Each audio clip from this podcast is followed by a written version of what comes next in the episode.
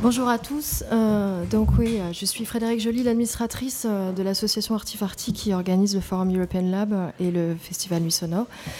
J'ai donc le plaisir de vous accueillir aujourd'hui pour ce, euh, cette troisième séance consacrée à la mobilité depuis que nous avons créé le forum en 2011. L'idée de de, ce, de, cette, de cet atelier, euh, évidemment, est de parler de, des problématiques de mobilité des artistes, mais euh, dans un angle qui est un angle très euh, technique et très administratif. ici, on parle assez peu, finalement, de l'intérêt philosophique ou de l'intérêt artistique porté par, par les artistes qu'on aime diffuser. Il s'agit surtout de, voir dans quelle mesure on peut faciliter leur venue et faire en sorte que les rémunérations qui leur sont versées euh, soient euh, le, mieux, euh, le mieux possible, en tout cas qu'elles qu'elles leur permettent de s'inscrire dans une professionnalisation satisfaisante. avec moi, un certain nombre de d'intervenants. Je vais laisser Alain Garland faire la présentation. nous ferons un, mini tour de table, c'est ce que tu pensais faire. juste pour vous dire un peu aussi que nous avons fait donc cette troisième séance dans, dans l'idée de de replacer au cœur du débat euh, la place donc de l'artiste et de ses droits. Euh, on avait essayé d'interroger la première année des administrateurs sur leurs difficultés. Euh, la seconde séance avait été consacrée aux méthodes ouvertes de coordination, c'est-à-dire à ces groupes qui sont commandés par la Commission européenne pour essayer d'apporter des préconisations euh, et qui sont euh, euh, composés de, par les États membres d'opérateurs volontaires et qui ont montré quand même quelques impasses, puisque même si des préconisations peuvent être faites, elles ne sont malheureusement pas souvent suivies des faits.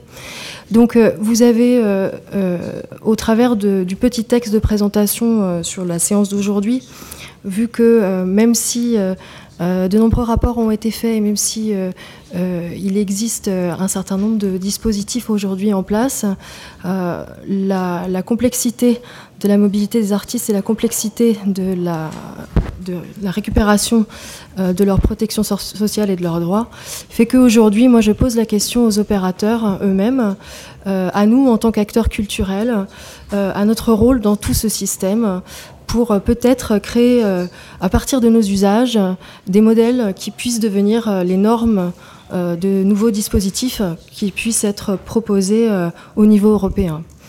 Voilà un peu l'objectif. Bon, oui, il s'agit de. Le titre est assez clair. Bousculer les obstacles, ça veut dire qu'il y a des obstacles à la mobilité, que pour la plupart d'entre nous, ils sont connus. Ça tourne autour des questions d'organisation de la protection sociale et de circulation réelle, donc des questions des visas. Euh, donc on ne va pas faire un exposé préliminaire de, de ces questions que, qui sont votre quotidien pour la plupart, et on va plutôt essayer de voir quelles sont les solutions euh, pour contourner les obstacles ou les, solutions pour passer dans les failles du système, c'est-à-dire comment on se débrouille, comment nous nous débrouillons les uns les autres pour travailler dans le cadre qui existe, juridique, euh, avec l'espoir que ce cadre va se déplacer, bouger, et que dans quelques années, nombreuses sans doute, mais il faut être patient, et il faut être actif, dans quelques années, les choses auront changé, et que ces questions-là auront trouvé, sinon des solutions complètes, en tout cas des réponses euh, opérationnelles réelles. Alors, très vite, nous sommes quelques-uns à avoir un peu déjà travaillé dans un groupe de travail qui est animé et placé à l'intérieur de Culture Action Europe. Donc, euh, Luca Bergamo est, là. Il nous parlera de, de ce groupe de travail, de la Welfare Line, de, de, ce qui s'est déjà passé et de ce qui est projeté dans ce cadre-là, qui est un cadre de réflexion et d'action. Suzanne Capio à, mes côtés, est avocate spécialisée sur ces questions euh, du droit des artistes. Euh, donc elle est belge, ce qui lui donne une vision européenne obligée de proximité et de voisinage, mais aussi d'intérêt. Frédéric s'est présentée elle-même. Marie Le Sourd, On the Move. On ne présente pas On the Move, qui est une des plateformes d'information et de connaissances sur les dispositifs de mobilité, donc qui s'adresse aux artistes et aux opérateurs. Susanna, on ne se connaît pas, donc. Euh, yes. Yes, you can. Sorry, uh, I'm Susanna Gostimirovic. I uh, run an agency for artist booking and management based in Berlin since um, 15 years. I do this job and have experience, have worked in the past with over 50 artists international coming from all over the world. so I'm more from the artistic point okay. side. Perfect, merci beaucoup.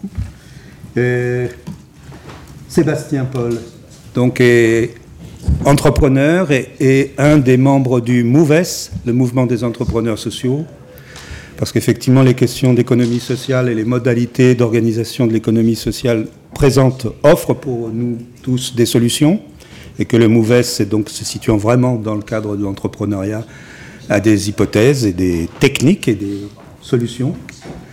Euh, à ses côtés, Julek Jurovic, qui est donc le fondateur et euh, administrateur délégué de SMART, Société mutuelle d'artistes, structure belge, mais qui euh, développe des partenariats à peu près dans toute l'Europe, dans une dizaine de pays. Euh, il nous expliquera pas trop ce qu'est SMART, mais ce que SMART fait pour la mobilité et la façon dont ça et les hypothèses de dispositifs de connaissances complémentaires de ceux qui sont faits par On the Move dans le cadre d'un dispositif qui s'appelle EMIS, European Mobility Information System. Et enfin, euh, Jacques Bonniel, euh, qui est sociologue, anthropologue, universitaire, et qui, va, qui suit nos travaux en tant qu'observateur et qui fera la synthèse euh, en fin de réunion et le compte-rendu, qui ne sera pas factuel, j'espère, qui sera plutôt critique Voilà.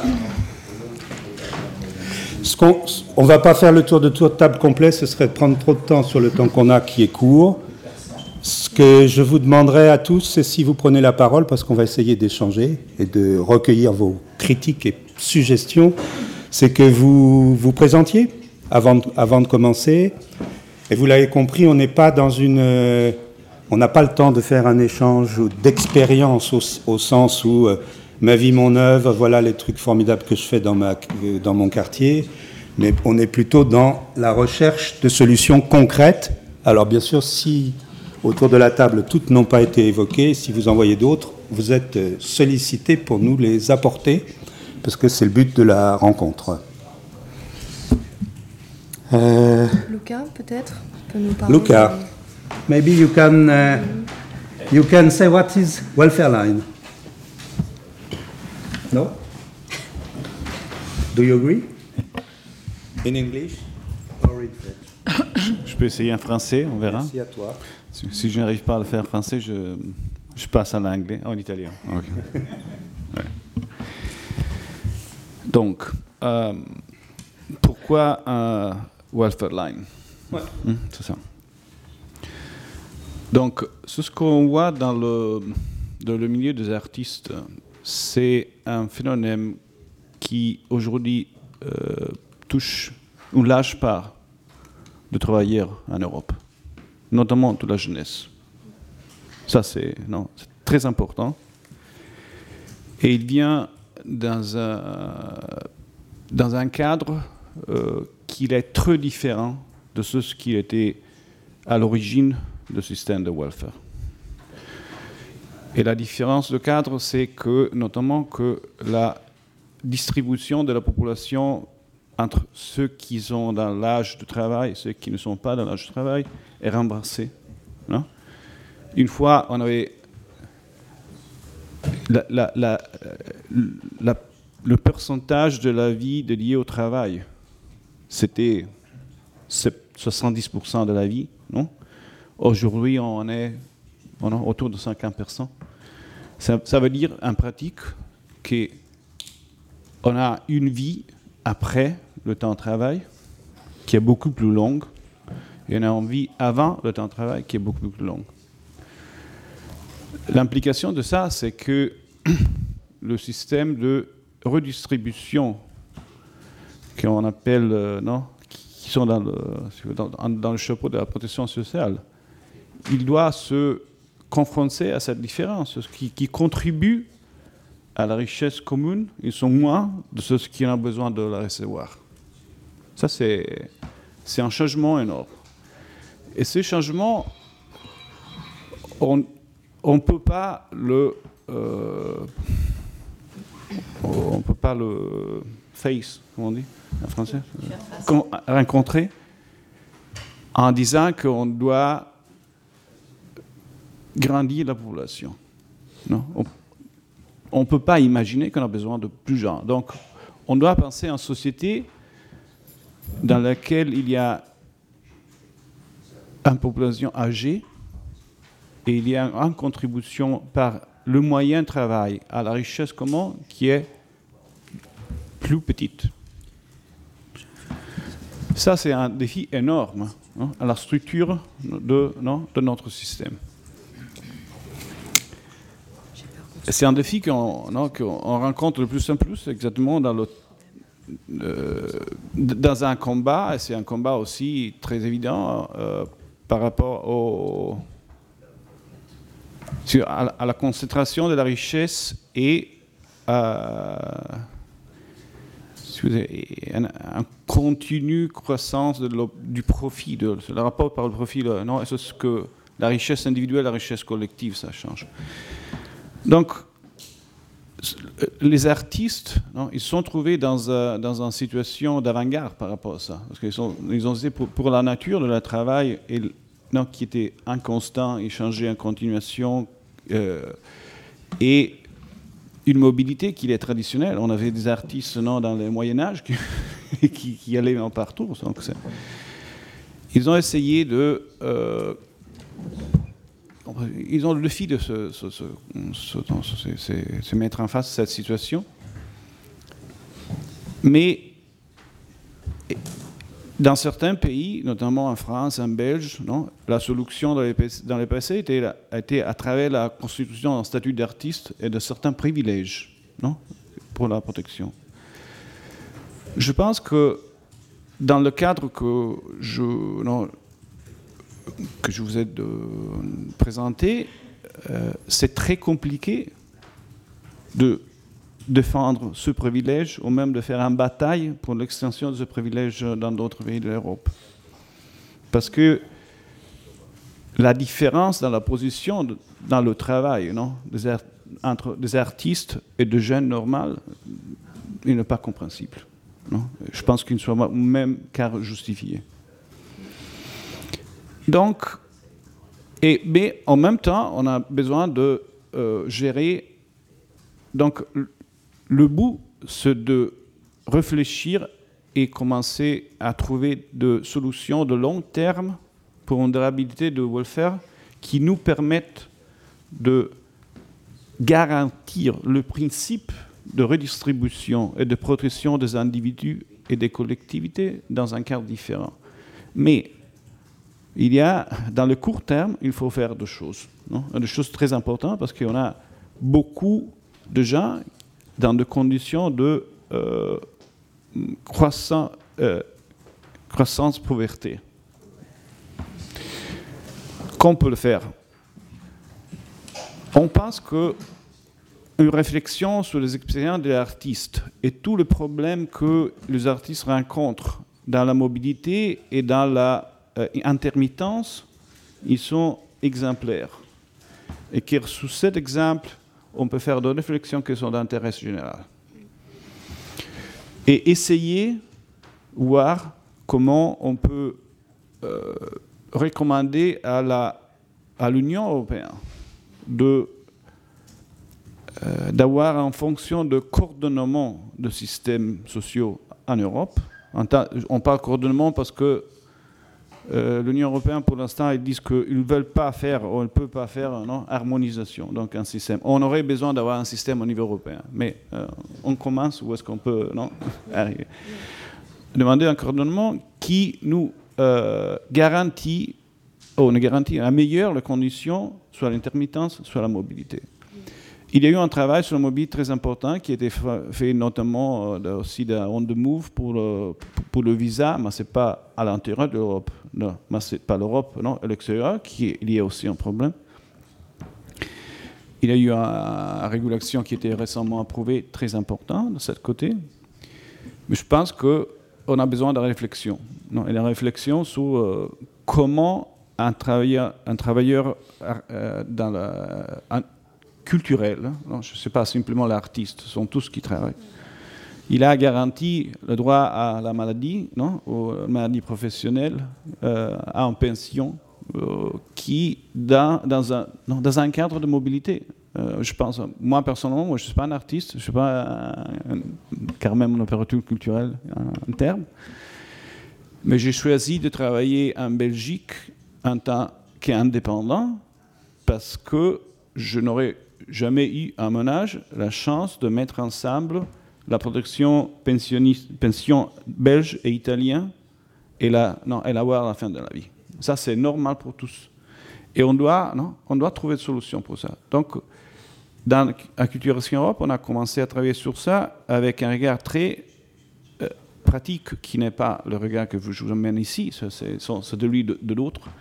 Mais ce regard pratique, il est lié à cette réflexion. Et on a l'objectif d'avancer pas par pas avec des propositions spécifiques, des connaissances spécifiques, même pour comprendre comment certaines protections se diffèrent dans les différents pays, et dans un parcours de trois ans, euh, aboutir à deux recommandations vers la Commission européenne. Ça, c'est la, Welfare Line. Euh, elle va se composer de, des activités de réflexion, de discussion. On aura euh, du temps dédié à ça, à la conférence Culture Action Europe à octobre à Newcastle. Et on aura plus encore. Euh, j'espère que ça, ça, ça suffit. Merci. Euh, Moi, je trouve, je voudrais juste rebondir sur, ta, sur ce que tu viens de dire. C'est extrêmement intéressant quand tu te parles de, des intermittents comme euh, des personnes privilégiées, euh, c'est ce qui montre toute la difficulté qu'on aura si effectivement on poursuivait une recherche d'harmonisation en Europe. Euh, on parle souvent de, des acquis sociaux en France. Les syndicats sont en première ligne pour défendre nos acquis sociaux. Je pense que vraiment l'intérêt de ce, débat aujourd'hui, c'est d'avoir en tête qu'il ne s'agit pas de remettre en question les acquis sociaux obtenus de par l'Europe, chacun dans nos pays, euh, mais bien de faire en sorte de euh, trouver euh, les moyens que chaque individu, dans son pays, en fonction des acquis sociaux dont il dépend, puisse jusqu'au bout être reconnu et, respecté dans ses droits. donc l'objectif de, notre workshop, c'était vraiment ça, c'était d'essayer de, discuter ensemble de comment on peut euh, bousculer les obstacles à la mobilité, c'est-à-dire euh, considérer les avantages et les acquis sociaux qu'il peut y avoir dans certains des pays, comprendre, c'est ce que tu dis, il faut avoir une connaissance euh, précise de comment ça se passe dans chaque pays et, aussi de quels sont les statuts, quel est le statut de l'artiste notamment et, comment on doit le considérer et, voir comment du coup on peut respecter ces artistes dans leurs droits d'origine. Ok Oui, c'était ma remarque. Mais ce n'est pas une remarque, c'est une, une, ouverture, une réflexion. Ce que je souhaiterais maintenant que peut-être puisque dans le travail qu'on va faire, il y a la question de la connaissance, qu'est-ce qu'on sait des, difficultés de la mobilité, donc euh, qu'est-ce qui existe?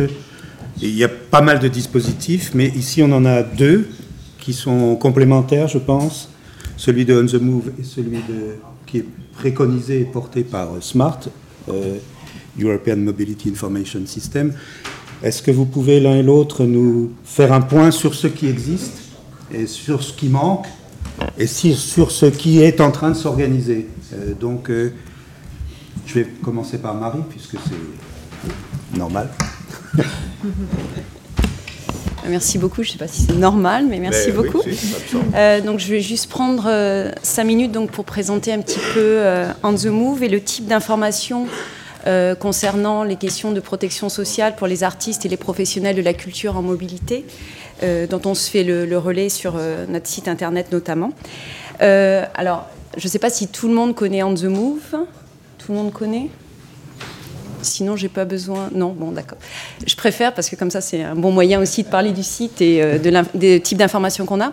Donc, on the move, donc c'est on-the-move.org. C'est important d'avoir les tirés, sinon vous arrivez sur le site d'une église aux États-Unis, donc c'est pas tout à fait le même genre de mobilité.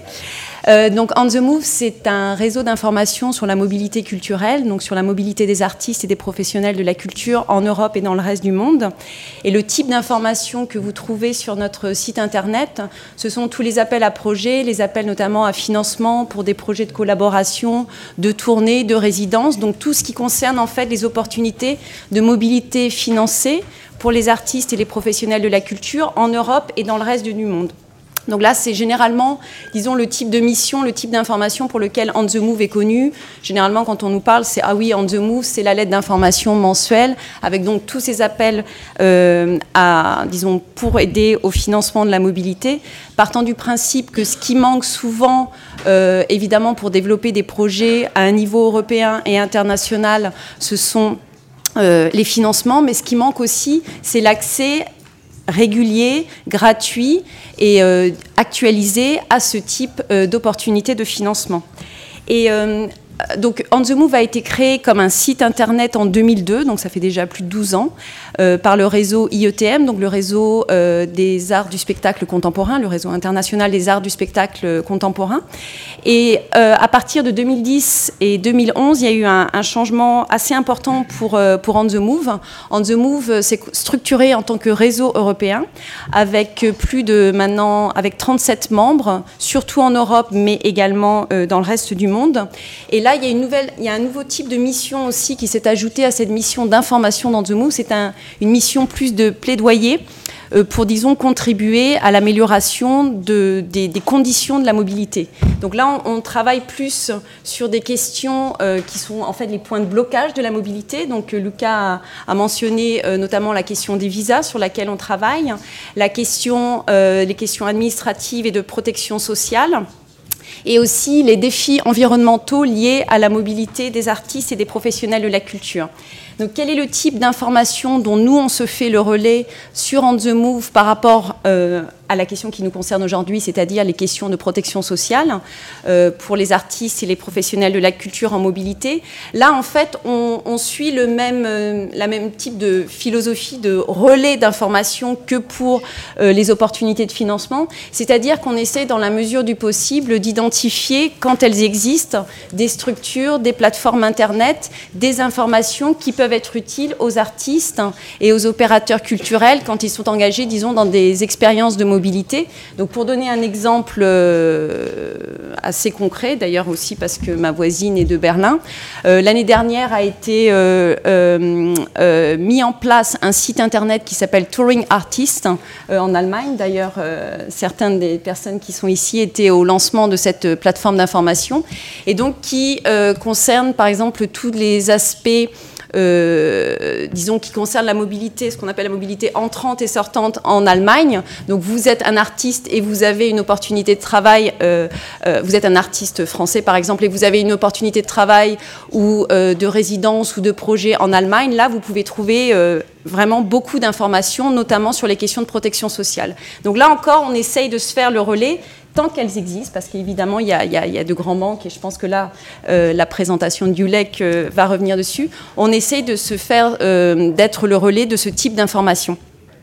Un dernier point que je voudrais mentionner, On the Move, à la fin de l'année dernière, donc en septembre 2013, a été commissionné, disons, par le réseau européen des experts sur la culture, donc Donc Culture Action Europe avec la fondation Interarts à Barcelone sont les coordinateurs.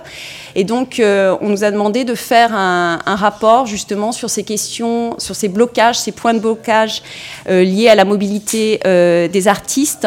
Donc eu égard à ces questions de protection sociale et d'imposition aussi. Hein, C'est pas seulement la, les protections sociales, mais aussi tous les problèmes de taxes. Euh, et donc de voir un petit peu euh, quelles étaient les, pratiques administratives euh, actuellement en Europe par rapport à ces questions.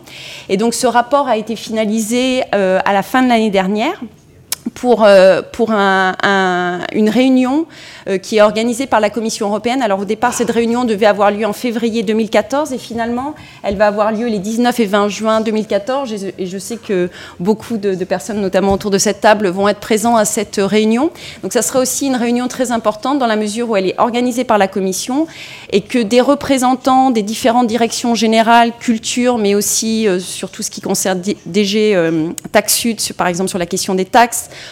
aussi sur la DG, la direction générale des affaires sociales seront euh, représentés à cette réunion, tout comme euh, des représentants des ministères des pays de l'Union européenne, dans la mesure où, enfin, ils sont tous invités, mais il faudra voir après qui vient, et évidemment euh, des représentants du secteur. Donc ça sera aussi un moment important, disons, pour faire passer certains messages par rapport à, à, certaines des questions clés dont on va parler aujourd'hui et qui sont vraiment importantes pour, pour, pour cette mobilité des, culturelle. Bon. On complète donc par euh, Emis, Yulex, si tu veux bien. Moi, je suis. Euh, euh, bonjour, donc mon nom est Jurovic, je suis le créateur et l'administrateur délégué encore pour quelque temps de Smart Belgique. Et donc nous avons depuis une quinzaine d'années, nous nous sommes spécialisés dans la gestion d'activités euh, artistique et plus généralement, plus généralement culturelle. Euh, donc, la création a eu lieu en Belgique et euh, aujourd'hui Smart Belgique est une entreprise relativement importante et qui essaime dans différents pays d'Europe nous sommes présents, non pas dans tous les pays d'Europe, ou presque dans tous les pays d'Europe, nous sommes présents pour l'instant dans 12 pays. 12 par rapport à 28, on n'est pas encore à la moitié en termes de nombre d'États. Euh, une ambition majeure est de parvenir à mieux servir ceux qui développent des projets transfrontaliers, c'est-à-dire des projets qui sont soit produits déjà en association avec des partenaires étrangers, soit des projets plus classiquement qui prennent naissance dans un pays, mais qui ont l'ambition de voyager à travers l'Europe et pourquoi pas ailleurs. Un des obstacles à cette euh, ambition est que l'ensemble des réglementations, et pas seulement celles qui concernent le droit social, sont extrêmement éclatées en Europe. Donc les territoires sont petits, les environnements réglementaires sont extrêmement divers et rendent difficile la mobilité des gens et des œuvres. Une des possibilités pour faire face à cette complexité est de dire qu'il suffit d'informer les artistes pour qu'ils sachent tout ce qu'ils ont à savoir euh, sur la mobilité, et alors ils vont être mobiles. Le problème avec ce genre de raisonnement, c'est que pour devenir un expert en mobilité, c'est-à-dire que si on prend l'exemple du Slovène euh, ou du Croate qui doit aller euh, travailler au Portugal, euh, eh bien, il faut apprendre plein de choses absconses et finalement pas très intéressantes. Maintenant, si le, si le même Croate veut aller en Hongrie, eh bien, il doit recommencer tout l'apprentissage dans une langue qu'il maîtrisera probablement peu, et, euh, avec quel, est l'intérêt finalement d'apprendre tout ça. L'autre, donc l'alternative à cette diffusion d'informations nationales, c'est de dire qu'il devrait y avoir des lieux qui, eux, savent. C'est-à-dire qu'il y ait des lieux où l'information législative, réglementaire, ait été rassemblée, soit tenue à jour, et été mise en forme, sous une forme, donc mise en forme de façon à pouvoir être diffusée, c'est-à-dire qu'on ne diffuse pas des règlements qui sont extrêmement difficiles à lire et pleins de pièges, mais que l'on diffuse des réponses à des questions que les gens sont en droit de se poser, des questions extrêmement pratiques. Donc il y a un travail entre la collecte et la tenue à jour de l'information de base.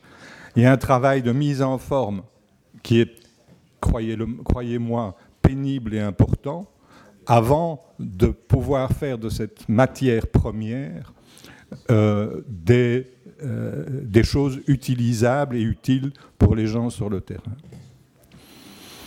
On peut encore aller beaucoup plus loin dans, euh, dans ce processus, c'est-à-dire que il se pourrait bien que des entreprises, comme par exemple Smart, mais pourquoi croire que nous sommes les seuls à pouvoir faire ça, que ces entreprises se, saisissent de ces informations multiples et les intègrent dans des outils qui, eux, peuvent être directement utilisables par les gens qui ont besoin de se déplacer. Qu'est-ce que ça veut dire? Ça veut dire que si le croate a besoin de savoir des choses sur le Portugal, eh bien, il s'adresse à une plateforme qui a intégré cette connaissance dans ses outils et qui, sans que l'on ait besoin de longues études et de longues recherches, donne les réponses sur des questions comme comment est-ce que je fais pour employer un Danois qui travaille sur mon projet quand il se déplace au Portugal?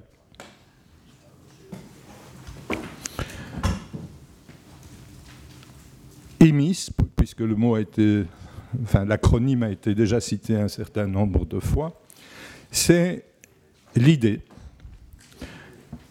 que plutôt que de laisser à chacun des États membres de l'Union la tâche de mettre en place un guichet d'information sur les problèmes de mobilité de cet État-là, c'est-à-dire sur les problèmes de savoir comment un, artiste ou une organisation culturelle de ce pays-là doit se comporter si elle souhaite sortir du pays,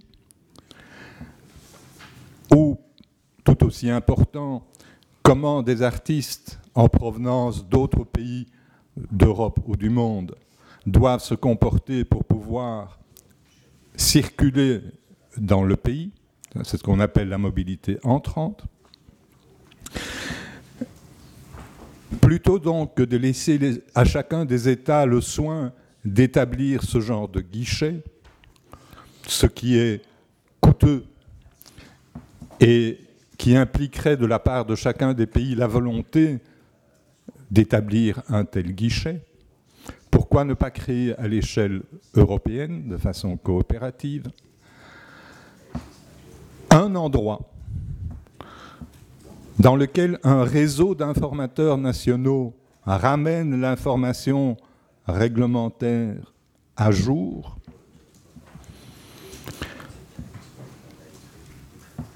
où un groupe de gens spécialisés décode cette masse d'informations qui entre, retraite cette information de façon à la rendre utilisable. Et donc ça fait déjà deux équipes, une première équipe qui rassemble l'information de tout partout, une équipe, une deuxième équipe de mise en forme, et une troisième équipe derrière un site web qui distribue cette information digérée à ceux qui en ont besoin, individus, troupes de création, autres intermédiaires. Et on pourrait, à faire cela, faire réaliser une énorme économie d'échelle. Juste pour vous donner des chiffres, un guichet d'information nationale, genre quatre personnes, quatre juristes, euh, deux secrétaires, un peu de locaux et un peu euh, d'informatique à côté, ça coûte 500 000 euros par an. Et c'est typiquement la taille d'un guichet national euh, sur la mobilité. multiplier ça par 28, ça fait 14 millions d'euros. Euh, à condition que chacun des États veuille faire sa part du travail. Comparer ça à la structure que je viens de vous décrire, où on a euh, des experts, mais qui ne travaillent pas à plein temps pour rassembler l'information, un petit groupe d'experts qui travaillent à plein temps sur la transformation de cette information, et une équipe derrière un site web qui, euh, euh, qui distribue l'information, et on arrive à un budget annuel de l'ordre d'un million et demi par an. Donc, d'un côté, 28 millions à condition que tout le monde veuille bien faire son travail. De l'autre côté, quelque chose d'opérationnel et d'utile et qui coûte un million et demi d'euros par an.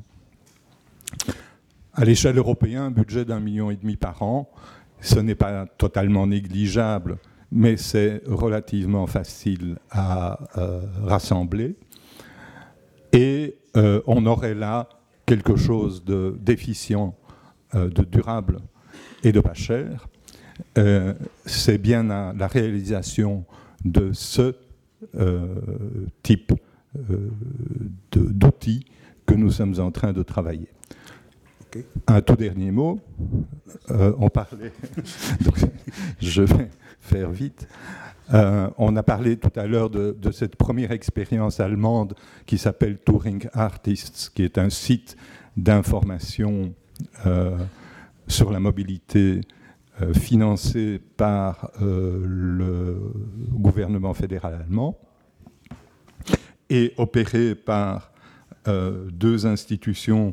L'une, c'est euh, l'Institut du théâtre allemand et l'autre, c'est euh, l'Association des arts plastiques euh, allemandes, et qui est une première expérience, qui est un embryon potentiel d'EMIS.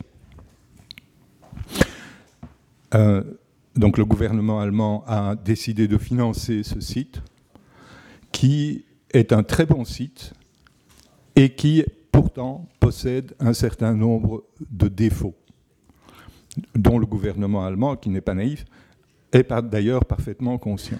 D'une part, c'est un site statique, c'est-à-dire que l'information n'y est pas mise à jour, euh, sauf une fois de temps en temps. Donc là, maintenant, on est devant une réécriture du site. Donc ce n'est pas un processus continu de, mise à jour de l'information, mais on a une version euh, qui dure ce qu'elle dure et puis il faut réécrire. Et la deuxième, le deuxième défaut euh, de Touring Artist aujourd'hui est que il n'y a pas derrière ce site une équipe qui réponde aux questions.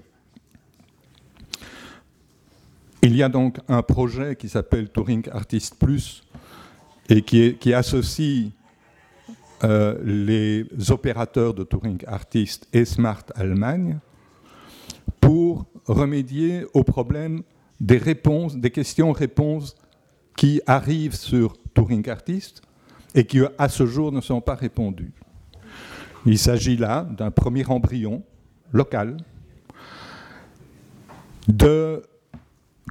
qui permet à tout le monde de se familiariser avec les questions réelles qui arrivent à un site comme Touring Artist et qui permettent de s'habituer à y apporter des réponses qui sont des réponses utiles.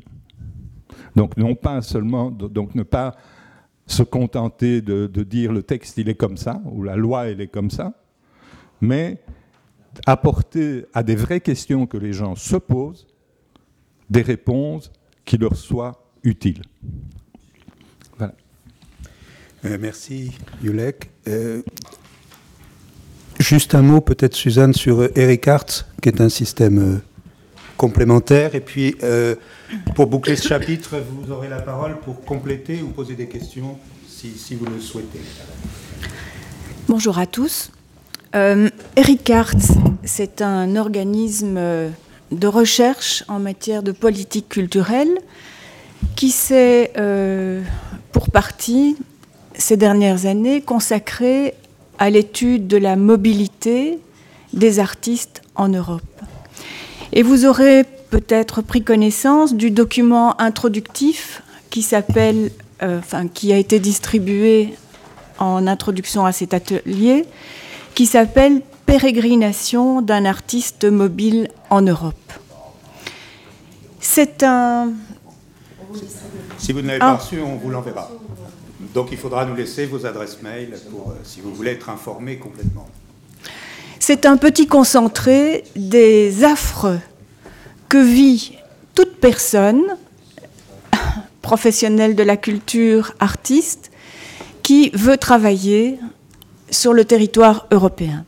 Alors les questions sont, très diverses. Les questions sont de nature fiscale, TVA, contribution directe, protection sociale, contrat, etc.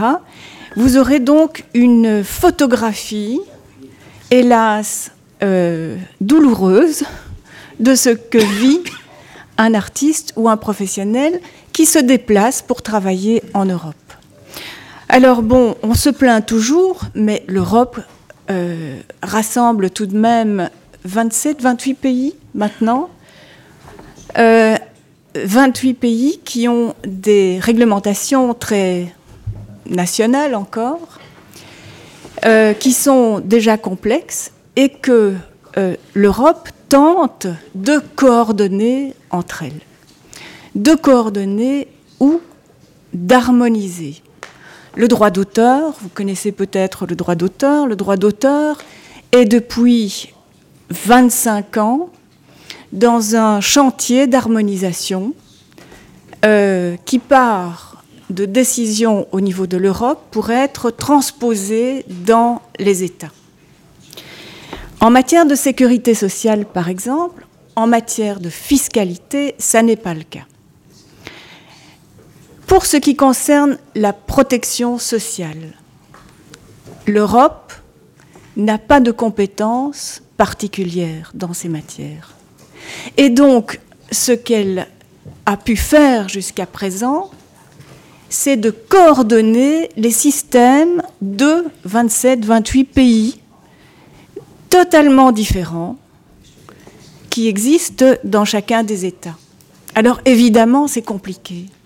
Évidemment que ça pose la question de la souveraineté nationale euh, par rapport à des compétences européennes qui sont tout de même nécessaires si l'on veut travailler ensemble sur un territoire autre qu'un petit mouchoir de poche, comme la Belgique.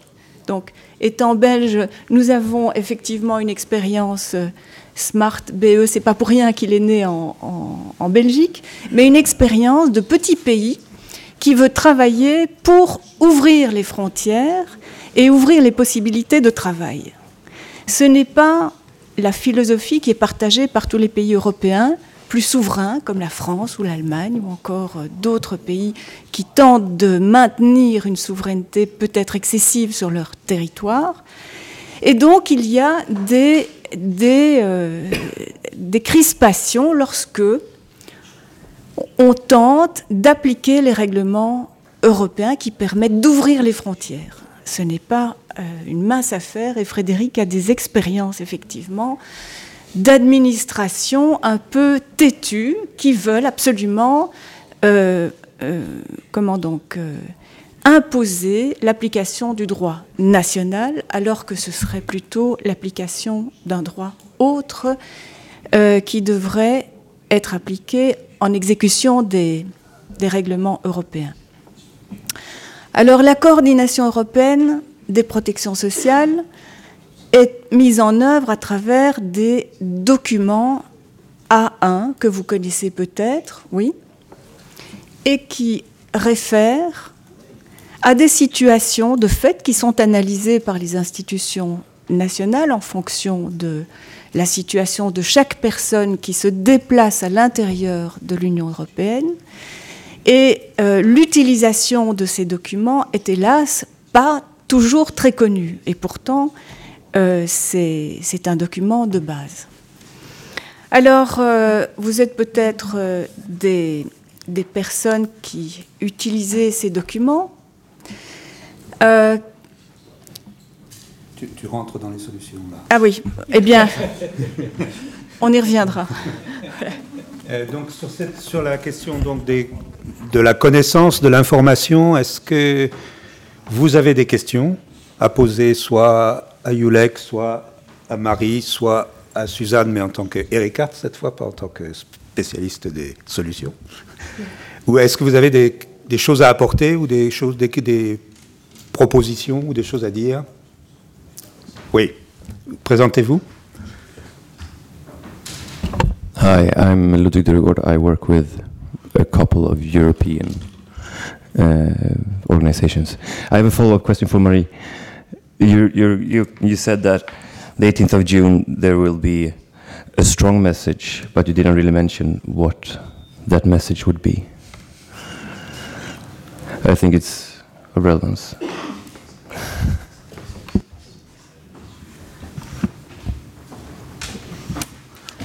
Qui veut répondre Marie. c'est pour toi Oui, puis peut-être euh, Luca aussi. Ouais. Euh, donc,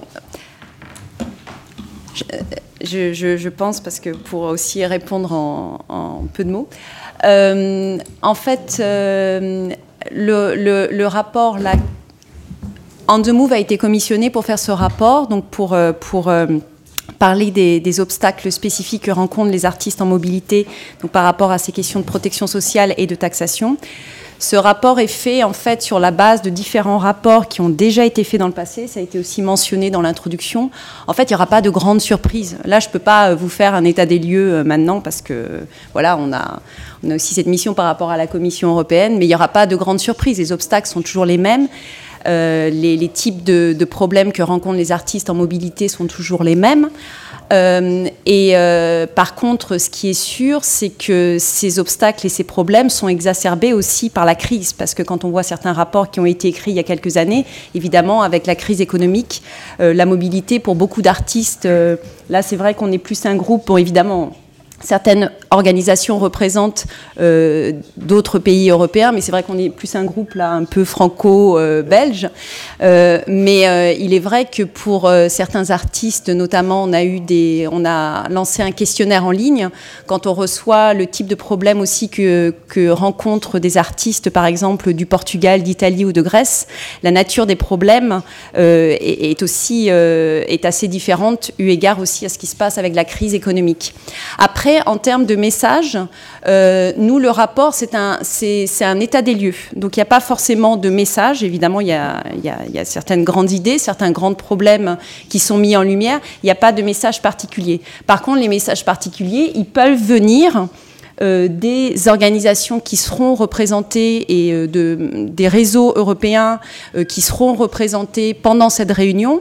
Et là, peut-être, il y a matière à coordonner certaines recommandations clés. Nous, c'était plus, du point de vue d'On The Move, un état des lieux. Et je pense que enfin, de notre point de vue, il est important aussi que certains messages passent ou certaines idées, certaines propositions. Euh, je pense que c'est un, bon moyen. Cette réunion sera sur deux jours. La dernière fois, sur la question des visas, c'était seulement une journée. Là, il y a vraiment deux jours de, de dialogue direct entre des représentants de pays européens, de la Commission et du secteur. Donc là, il y a moyen de faire passer, je dirais, des messages. Parce que il faut prendre en compte peut-être certains messages communs et aussi certains messages qui sont spécifiques à certaines situations ou à certains pays européens. J'espère que ça répond à la question. Mais le, but de la Welfare Line, donc du groupe de travail, c'est justement d'élaborer des préconisations. Donc c'est un travail en cours, c'est pas un travail. euh, et, sont les gens qui participent au groupe de travail sont des professionnels, ce ne sont pas des professionnels de la revendication ou de l'action syndicale. Ce sont des professionnels qui rencontrent des difficultés et qui cherchent à les solutionner et à faire avancer ces idées-là auprès des décideurs politiques. Oui. le droit le droit européen et le droit français, ils sont complètement différents. Enfin, ils sont même certaines fois en opposition. Et en France, on a tendance à plus appliquer le droit français que le droit européen. Enfin, la Commission européenne, elle a fait plusieurs remarques à la France, enfin sur des sujets différents, Ouais. pas forcément de la musique. Et comment vous réussissez à, à faire accepter aux politiques français que c'est le droit européen qui doit être appliqué et pas uniquement le droit français qui peut être plus fermé? Yolek Bien. N'a pas Et- ayant une certaine expérience de, de ces frictions-là, euh, on, on voit bien que les choses évoluent, en fait. Euh, la- et la première chose qui évolue, c'est euh, très exactement ce que vous venez de dire, c'est que certains opérateurs français prennent conscience du fait qu'il y a un autre droit. C'est une expérience en général fort douloureuse. Euh, et euh, il y a à cet égard deux types de réactions euh, que je rencontre en pratique.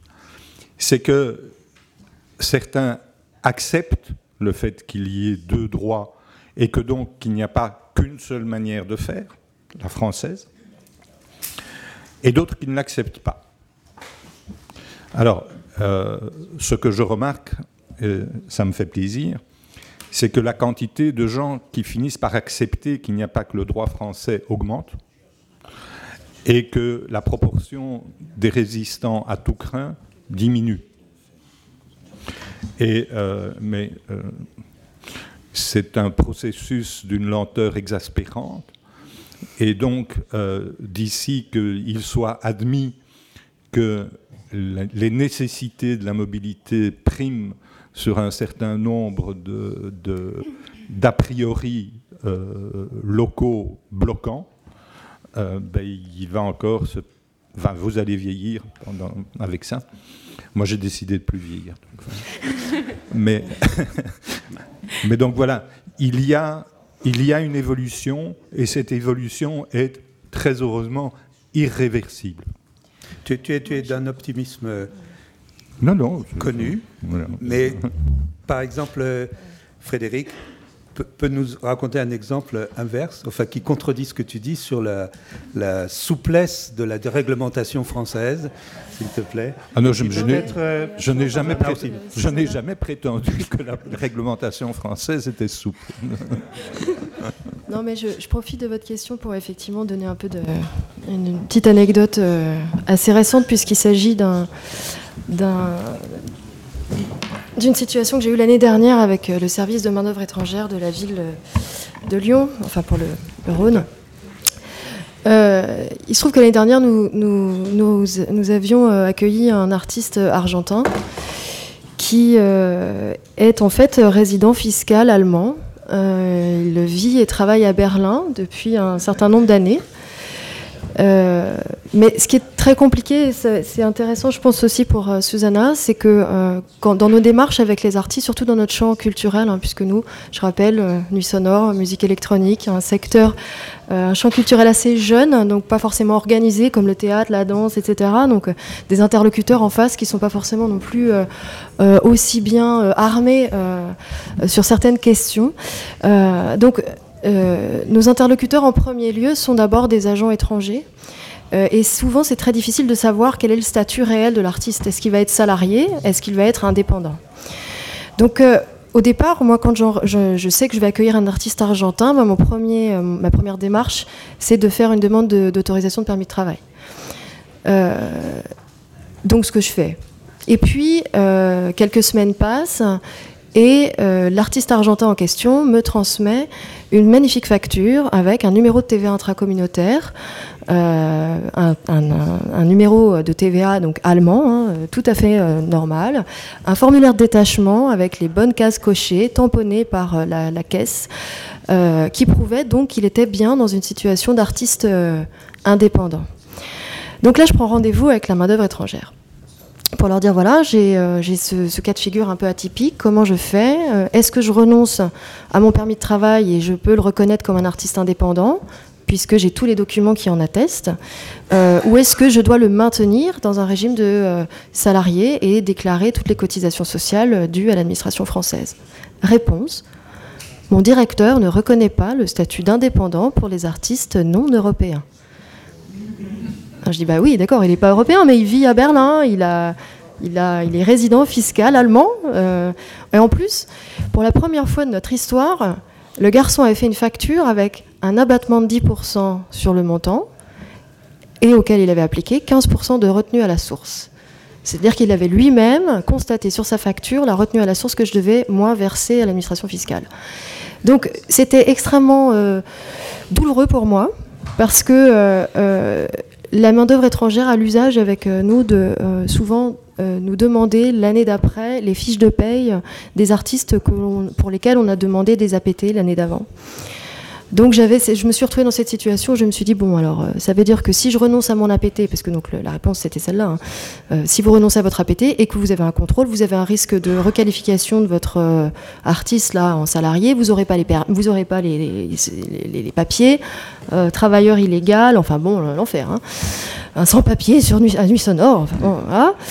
Euh, donc, euh, qu'est-ce qu'on a fait? Ben, On a décidé de renoncer à le reconnaître comme artiste indépendant. Ah. Et on l'a maintenu comme salarié. Donc aujourd'hui, j'essaye avec les agents d'obtenir l'information préalable, qui est vraiment l'information nécessaire, et ça rejoint un peu tout ce qu'on a dit avant, comment, comment on obtient l'information. Euh, pour savoir si la personne que j'ai en face de moi, elle est réellement indépendante, si elle peut bénéficier de ce système de maintien euh, de la protection sociale par le formulaire de détachement. Euh, voilà. Mais donc le règlement européen, effectivement, on, essaye de l'appliquer dans la mesure du possible, mais avec toujours en France cette peur quand même systématique du contrôle et du fait qu'on peut avoir un intermédiaire qui nous empêche d'appliquer ces règlements euh, Je pense que tous les gens qui travaillent dans nos secteurs euh, ont des expériences ou des anecdotes. Anecdote, le mot est faible par rapport à ces difficultés à raconter, mais peut-être Susanna, you can explain one example of your uh, trouble with uh, administration? Uh, uh, trouble, yeah. Well, the the biggest trouble with administration. Well, maybe I just put it a bit, uh, bring the story a little bit back.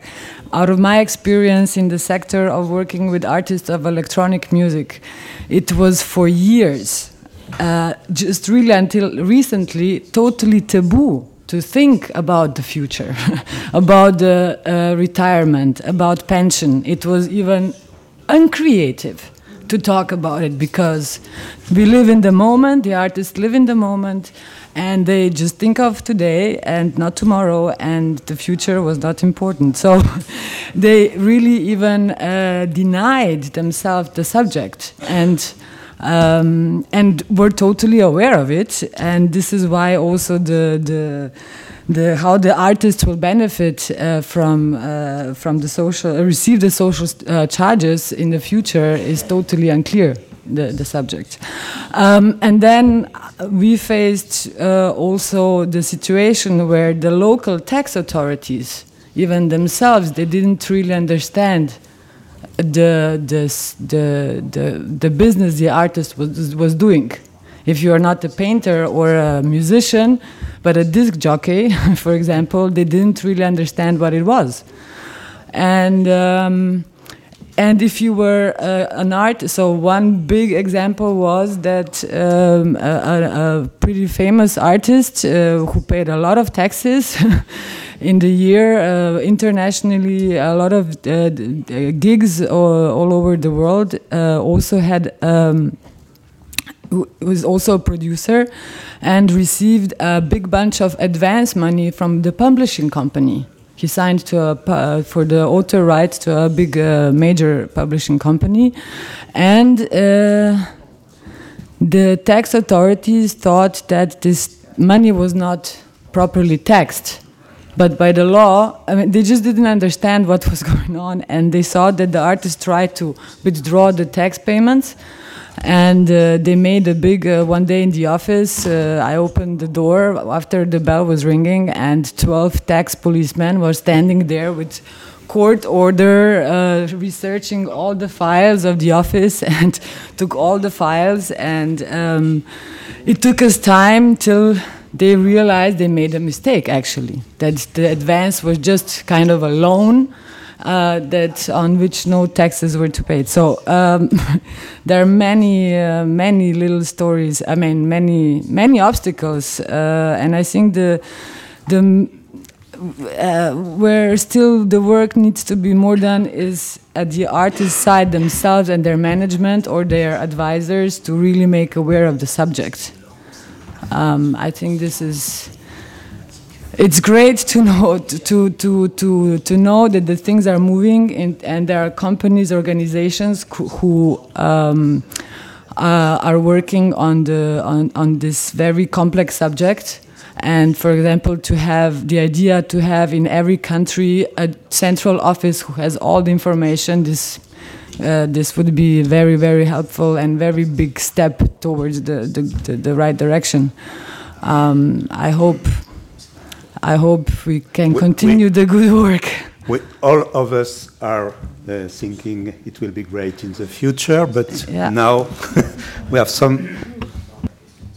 Stéphane Stéphane Gros-Claude, je suis coordinateur de la plateforme interrégionale de développement culturel qui fédère une vingtaine de structures en France, dont l'ANAC ici en Rhône-Alpes et d'autres agences régionales, euh, lesquelles assurent des missions d'accompagnement, euh, alors peut-être pas au sens euh, purement euh, technique, tel, que, que Touring Artist ou Smart évidemment, mais peut-être que ça fait un complément en tout cas d'équipes qui sont là en, en permanent et en permanence pour le conseil et l'accompagnement des artistes. Euh, J'avais deux questions et remarques euh, sur la question de la mobilité. Euh, vous me corrigez si je me trompe.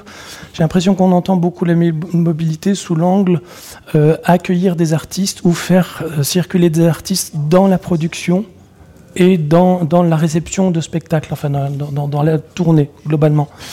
Il me semble qu'il manque la question de l'ouverture de l'artiste et des acteurs culturels à l'environnement.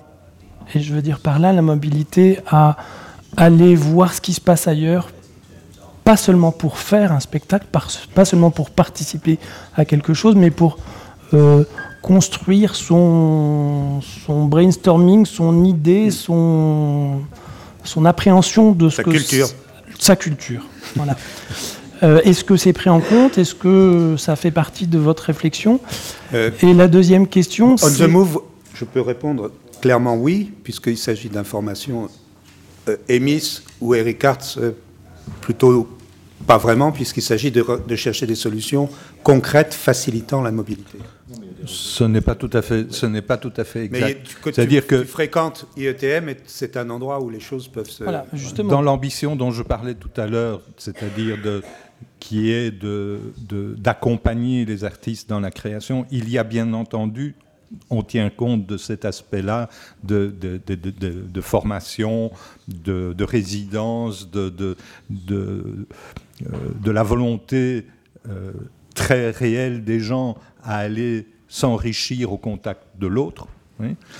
Et même quand on parle de mobilité, dans des pays un peu plus grands que la Belgique, je crois que la France est un peu plus grande que la Belgique, eh bien, il y a de la mobilité qui ne traverse pas nécessairement des frontières. Donc, il y a même des gens qui sont mobiles à l'intérieur de leurs États et qu'il faut tout autant accompagner parce que ça n'est pas nécessairement beaucoup plus facile de se déplacer à l'intérieur d'un pays que de traverser une frontière.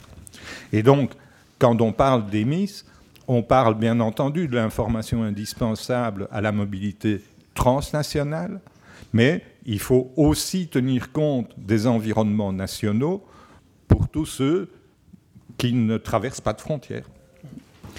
Donc c'est vraiment beaucoup plus large que simplement faire circuler des, gens et des œuvres. Lucas, tu veux compléter? Avant tout, m'excuser parce que je, je, dois, partir. je dois partir. Euh, j'ai un avion que c'est pas prévu. Mais je voudrais vous laisser avec un, un, question. Euh, bon, ici, à côté de tout ce qu'il est pratique, qu'il existe.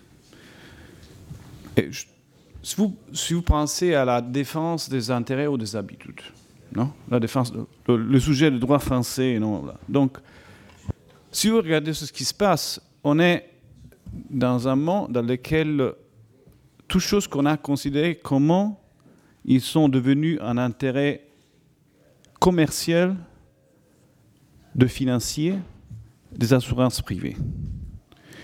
Soit on comprend que pour remettre en place le droit qu'on a construit après la guerre, on doit dépasser cette résistance et se mettre en discussion et comprendre comment on trouve des solutions qui sont solutions communes dans la sphère publique, qu'ils s'appellent mutualité, ils s'appellent CETA, ils s'appellent comment ça Mais ils ne sont pas des assurances privées qui ont un but financier.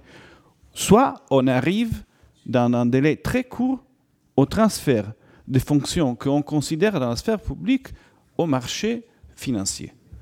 Ça, c'est le cadre derrière. Et c'est très important, très important que les artistes ils le comprennent. Parce qu'on ne peut pas vraiment accepter, accepter, c'est fou l'attitude de dire ça ne me concerne pas. Et ça existe très fort. Non? Donc, chacun de nous, il a une responsabilité autour de ça parce qu'on ne peut pas non, vivre dans ce monde sans être euh, consciente que le cadre est ça. Et toute sa discussion qui est fondamentale, parce que ça touche le, la, trame, le tissu de notre interprétation de la vie en commun. Et donc, le, le monde des artistes, le monde de la culture, il a une responsabilité, je pense, pour tous, parce qu'ils sont le premier dans la ligne de cette, de cette chose-là. Euh, désolé de, faire cette chose euh, comme ça partir, mais je pensais qu'il mm, fallait le faire. Ben, C'était en fait, on espérait que tu ferais ça en conclusion, mais ça, relance le débat, c'est pas, pas mal. C'est pas mal. Et Stéphane, vite, et puis après, on voudrait, je voudrais qu'on passe quand même un peu de temps sur la façon de contourner les obstacles en utilisant les réglementations, donc comment passer dans les failles du système pour quand même respecter les législations et euh, abonder dans la sécurité sociale des artistes, et pas seulement des artistes. Hein. Donc, d'un point de vue de la sécurité sociale. Donc Alors, Lucas, je ne sais pas s'il a encore une minute, non, tant pis. Mais tu le verras, tu le verras plus tard. Justement, c'était, c'était, par rapport On te donnera son téléphone. Par rapport à ce que tu viens de dire, je pense que euh, je, suis convaincu que la manière de poser ça au niveau européen, c'est de créer un cadre de service intérêt général culturel. Et ça ah, permettrait euh, à la fois d'allier financement public et privé et d'inclure la dimension sociale euh, de droits sociaux dans un cadre au niveau européen. Donc il te reste, Lucas, à inviter Stéphane euh, au groupe de travail de la Welfare. Ouais. Donc comme on est, on est vraiment... Le temps passe extrêmement vite et nous avions extrêmement peu de temps, donc est-ce qu'on peut euh, voir du côté de la sécurité sociale, donc du côté du salarié, la question du détachement et Sébastien, du point de vue de l'entrepreneur, de l'employeur, enfin du producteur, les solutions qui existent pour euh, respecter la loi et ne pas déshabiller les artistes de, euh, de leurs droits et ne pas se faire taxer trop lourdement. Mais ce sont deux, des exemples beaucoup d'entre vous, j'imagine, pratiquent ou connaissent.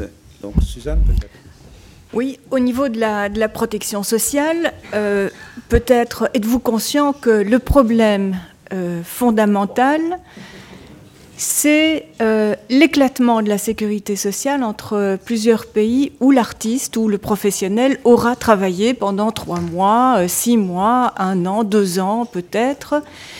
Et des solutions qui est tout à fait praticable et qui peut être mise en œuvre par une espèce de structure européenne ou nationale détachante, c'est justement le détachement, le détachement euh, de, travailleurs salariés au sens de la sécurité sociale, euh, qui permettrait de centraliser la sécurité sociale à laquelle un travailleur mobile peut prétendre dans un État. Et donc cet État serait l'État d'envoi, si possible l'État de résidence de l'artiste, pour que toute sa sécurité sociale soit centralisée là et pas éclatée entre plusieurs États. Alors euh, une autre solution euh, serait éventuellement de permettre le comment donc, le paiement des cotisations sociales dans cet état d'envoi, donc dans l'état auquel serait rattaché cet artiste, par un guichet. Euh, Yulek a, parlé d'un guichet européen. Il est tout à fait envisageable actuellement, dans le cadre du règlement européen 883 et son règlement d'application, de créer une structure qui serait mandatée pour payer dans l'État indiqué sur le A1, le formulaire portable européen, euh, de, mandater cette structure pour qu'elle puisse payer les cotisations sociales dans l'État indiqué. Donc, actuellement, il y a des solutions à la fois en matière de détachement et de paiement des cotisations dans l'État euh, d'envoi. Euh, de, vraiment de rassembler, de, permettre la concrétisation du paiement des cotisations sociales et du rattachement à la sécurité sociale d'un seul pays euh, pour les, travailleurs mobiles. Voilà. Juste un tout petit mot pour dire que les solutions, dont et, euh, Suzanne a raison, c'est la possibilité de ces solutions existe. Par contre, elles ne résolvent pas ce problème d'incompatibilité entre le droit communautaire et le droit français. Alors effectivement, euh, l'incompatibilité entre le droit communautaire et le droit français, euh, certaines euh, mauvaises langues disent que 95%, 95%, excusez-moi, des problèmes de mobilité des professionnels euh, sont générés par l'attitude de l'État français qui campe vraiment sur son droit national. Et j'ai encore une, un exemple ici, un exemple qui, qui, ressort d'un arrêt de la Cour de cassation française du, 14 euh, du 11 mars 2014. Cour de cassation, chambre criminelle. ça commence bien. qui n'a pas voulu prendre en compte le règlement euh, européen de coordination et qui n'a pas voulu tenir compte de ce fameux document A1, qui est un document européen portable, tout simplement parce que la Cour de cassation estimait que seul le droit national devait s'appliquer dans, ce cas d'espèce. Donc, il y, a des, il y, a vraiment des résistances. Euh, vraiment euh, très très importante. Et bon, on peut aller devant la Cour de justice, ce que j'ai fait dans l'affaire Banks, qui a justement euh, permis le détachement de non-salariés. Hein. Euh, mais ici, à ce stade, c'est un arrêt de cassation qui est définitif. C'est dégueulasse. Elle aurait dû poser une question à la Cour de justice concernant la validité de ce document portable. Elle ne l'a pas fait. Donc ce qui reste, ce sont des plaintes qui peuvent être adressées, même groupées, à la Commission européenne, qui, elle, peut, euh, si vous voulez, réagir par rapport à un État et le sommet sous, sous peine d'astreinte. Hein, d'amende, si vous voulez, de respecter le droit euh, communautaire. Mais normalement, c'est à l'artiste d'aller se pourvoir euh, devant la, cour, je crois. C'est euh, le citoyen, enfin, si l'artiste il est européen, c'est au citoyen européen d'aller devant la, la CJUE pour demander à faire valoir son droit. Oui, oui. Donc il pourrait dans, le faire. Dans, dans chaque coup, affaire, effectivement, c'est une question individuelle. Ouais. Mais la, la plainte euh, euh, auprès de la Commission européenne peut être une plainte groupée si vous constatez que un État euh, systématiquement n'applique la France. alors. pas, n'applique pas euh, la réglementation européenne, la Commission est là pour accueillir ces plaintes euh, contre des, des- des attitudes restrictives de certains États. Voilà. Et c'est surtout, c'est pas que sur la musique, c'est surtout sur tous les secteurs un peu sociaux que la France, elle, mais elle fait vraiment n'importe quoi. Les résistances sont juridiques, mais elles sont aussi euh, politiques sur le Oui, détachement. surtout politiques. Enfin, sur, le, politique sur le qui est- détachement, il, il- il y a une bataille contre le détachement qui, qui- qui est- comment dire, qui, f- qui fait obstacle supplémentaire aux solutions qui ont été trouvées, puisque beaucoup de producteurs de spectacles pratiquent le détachement de courte durée et que la législation le permet, et que ce détachement offre des garanties supplémentaires de, pro- de protection sociale et de préservation des droits, particulièrement à la retraite. Mais sauf que politiquement, il y a un certain nombre de- d'actions euh, de la gauche française, pour dire vite. Bon, je vais passer la parole à Seb parce que c'est pas trop entrer dans les, dans les détails des questions. Oui. Donc, les- on a vu les questions de détachement. La, la solution de détachement pour les salariés, maintenant, quelles autres solutions sur d'autres types de contrats? Alors Alain m'a demandé euh, il, y a, peu de temps d'apporter un témoignage, un témoignage d'entrepreneur euh, sur un dispositif euh, que, j'utilise parfois. Alors je vais être franc dans un contexte national, mais ce dispositif, c'est un dispositif de, droit français. On a beaucoup, à juste titre, critiqué et tiré sur le droit français. Il y a néanmoins des, choses intéressantes dans le droit français qui, si on les, on, les- on cherche un peu, peuvent être, je ne vais pas dire contournées, adaptées, en tout cas pour des situations qui sont des situations dans lesquelles euh, on est tous euh, confrontés. Alors ce dispositif, c'est un dispositif qui est un dispositif historique dans la production de parce que moi je suis entrepreneur dans le domaine de la, de la production de spectacles et dans le domaine de la formation euh, aussi autour de ces métiers. C'est un dispositif qui s'appelle la société en participation. Alors c'est en effet un dispositif de droit français, euh, qui est un dispositif très souple, euh, facile à utiliser, qui permet des collaborations courtes euh, sur des projets, qui permet d'entreprendre ensemble sans le, formalisme, la complexité et toutes les obligations liées à la création d'une structure commerciale. Donc la société en participation, c'est... alors ce que j'ai oublié de dire évidemment, c'est qu'une société en participation en France est quelque chose qui peut accueillir des personnes physiques et des personnes morales, et parmi les personnes morales, des personnes morales de toute nationalité.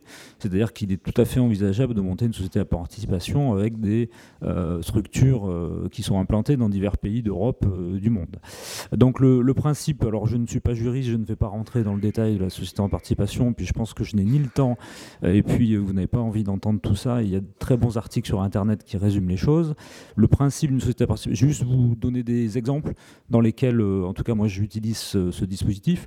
Je l'utilise dans le dans le cadre de la formation professionnelle, c'est-à-dire que deux organismes de formation mettent ensemble des, euh, fa- fabriquent ensemble des contenus, fabriquent ensemble des formations euh, et les commercialisent ensemble. Elles se mettent d'accord dans le cadre d'une société en participation pour partager. Le principe de la société en participation repose sur le partage euh, qui est déterminé par les parties des risques et aussi évidemment des bénéfices. Donc les bénéfices et les pertes sont partagés de manière équitable. C'est aussi très utilisé dans le cadre de la production de spectacles. Euh, et de cinéma aussi. C'est-à-dire que le principe de la, c'est ce qu'on appelle une, vraie, une pure euh, coproduction. Une société en participation, c'est un système par lequel euh, des producteurs de spectacles montent ensemble une production et partagent à l'issue de celle-ci les risques et les profits. Et, le, et la différence de beaucoup de coproductions qui sont utilisées dans notre secteur d'activité, à cette différence-là, il y a une sorte de solidarité qui s'impose de fait entre toutes les parties qui ne peuvent pas se substituer. Il ne peut pas y avoir ce qu'on appelle de, clause léonine qui dit que euh, s'il y a des pertes, c'est une seule structure qui la supporte, c'est l'ensemble qui euh, la répartit. Et alors, une société en participation, c'est une, comme une société qui n'aurait pas, qui n'aurait juste des statuts, qui aurait juste un écrit, un contrat, par lequel les règles de fonctionnement de cette société seraient posées. Euh, c'est évidemment pas la réponse, encore une fois, à toutes les problématiques qui ont été soulevées, mais c'est un dispositif concret qui permet à des acteurs de monter des projets ensemble et de se mettre d'accord sur les modalités dans lesquelles ça se fait. Et ça repose avant tout sur euh, l'établissement d'un budget prévisionnel qui prévoit les apports de chacun, des apports euh, en industrie, en nature, euh, comme dans toute société, et qui fixe les, modalités de, recouvrement, de, en tout cas des manières dont les pertes ou les bénéfices de cette société, car il y a arrêté un moment, sont répartis. Voilà. Bon, on est arrivé quasiment au bout de notre euh, ouvrage. C'est malheureusement vous avez peu eu la parole. Euh, est-ce que, avant de nous quitter, vous avez une question à poser à l'un ou l'autre d'entre nous, ou est-ce que quelqu'un, oui, alors plutôt une question.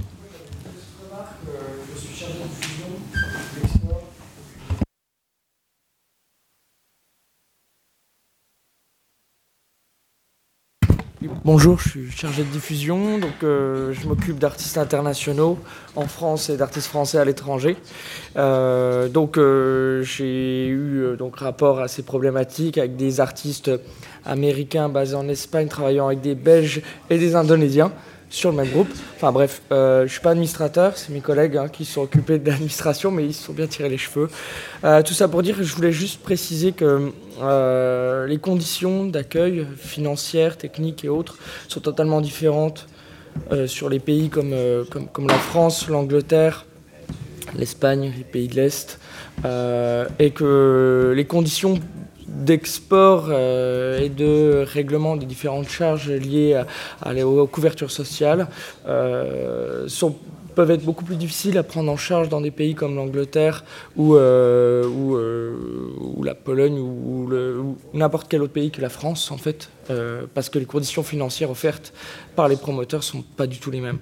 Et euh, c'est quelque chose de terrain, enfin voilà, qui, est vrai.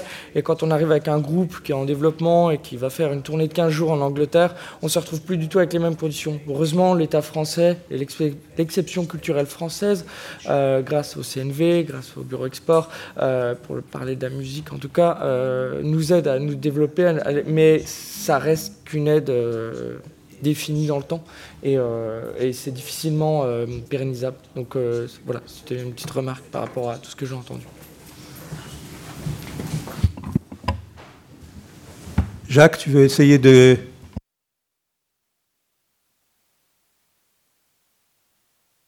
Donc on vous avait promis une synthèse express. Eh ben, on va voir. sans, filet. Moi, aussi, je suis dans une position précaire pour faire cette synthèse. Euh, donc, plutôt deux ou trois réflexions euh, euh, qui sont suscitées par les interventions des uns, et des autres.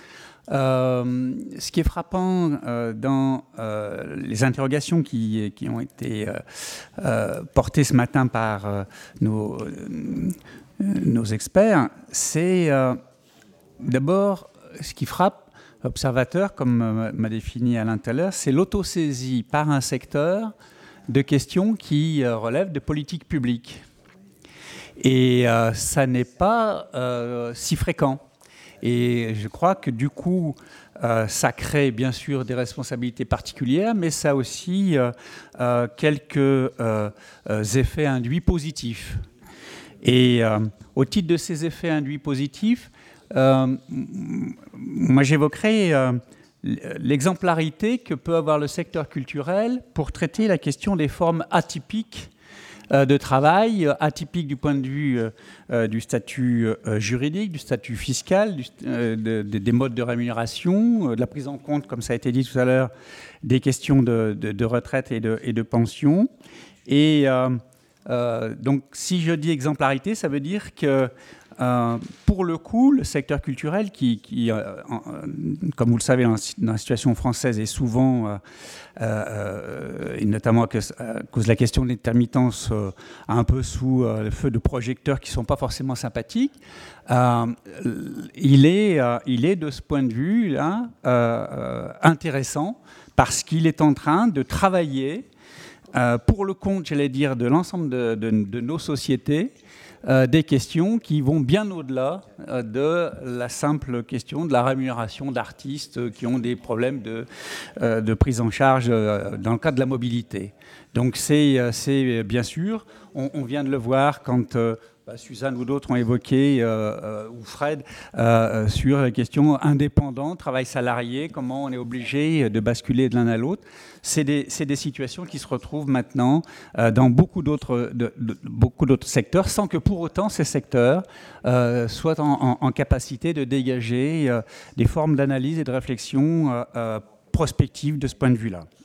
Alors, si j'en viens plus, euh, euh, j'allais dire presque au, contenu de, ce qui s'est dit aussi ce matin, euh, moi, ce qui m'a frappé, c'est que ce processus donc, de, recherche de solutions aux différentes questions, problèmes, obstacles, puisque c'était l'intitulé de, l'atelier de ce matin, on voit qu'il y a plusieurs étapes ou plusieurs formes ou ou que ça, ça implique plusieurs modalités de, construction de réponse.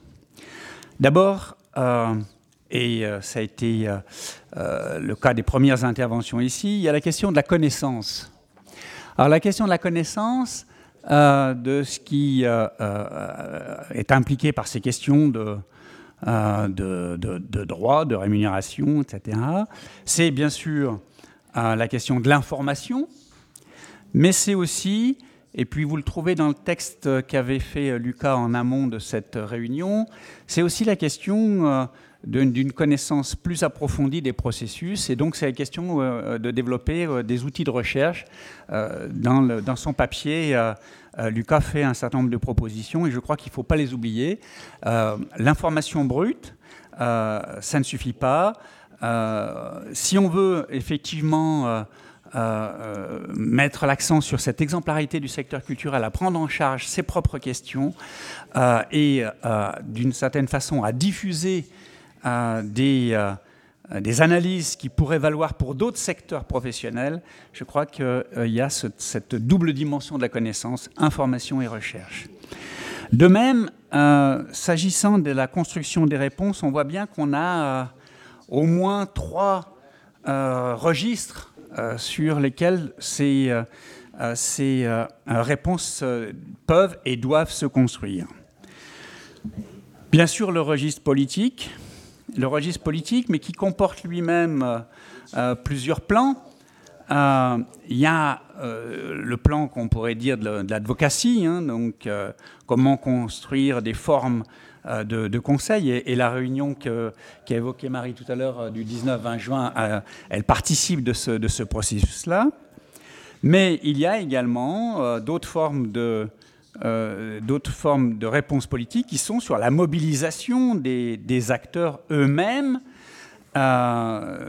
et bien sûr, mobilisation, mobilité, ça a la même racine, c'est pas un hasard. Il y a effectivement comment mettre en mouvement euh, euh, des acteurs sur ces questions-là et ne pas simplement s'en remettre à euh, des, représentants ou des délégués. Il y a nécessité, je crois, là aussi, de remettre en mouvement notre société, au moins ce secteur-là de notre société. bien sûr, le deuxième registre de la construction des réponses, euh, Suzanne en a parlé euh, principalement, mais pas seulement. C'est bien sûr le, registre euh, du juridique. comment travailler très concrètement à faire des propositions. Sébastien l'a fait également en évoquant la, la, société en, participation et, examiner par exemple comment ça pourrait être généralisé à un niveau européen. Et puis le troisième niveau, eh bien c'est celui qui a été euh, évoqué à la fois euh, par Marie avec On the Move et puis euh, par Yulek avec Emis, c'est comment, sans attendre effectivement, et peut-être même pour favoriser la prise en compte au niveau politique et au niveau juridique, comment fabriquer des réponses opérationnelles, des réponses techniques qui euh, déjà euh, travaillent dans le court terme à des solutions qui pourraient être annonciatrices ou prophétiques par rapport au, long terme qu'on espère tous. Merci. Merci Jacques, merci à vous de votre attention qui j'ai senti, assez grande. Bonne journée.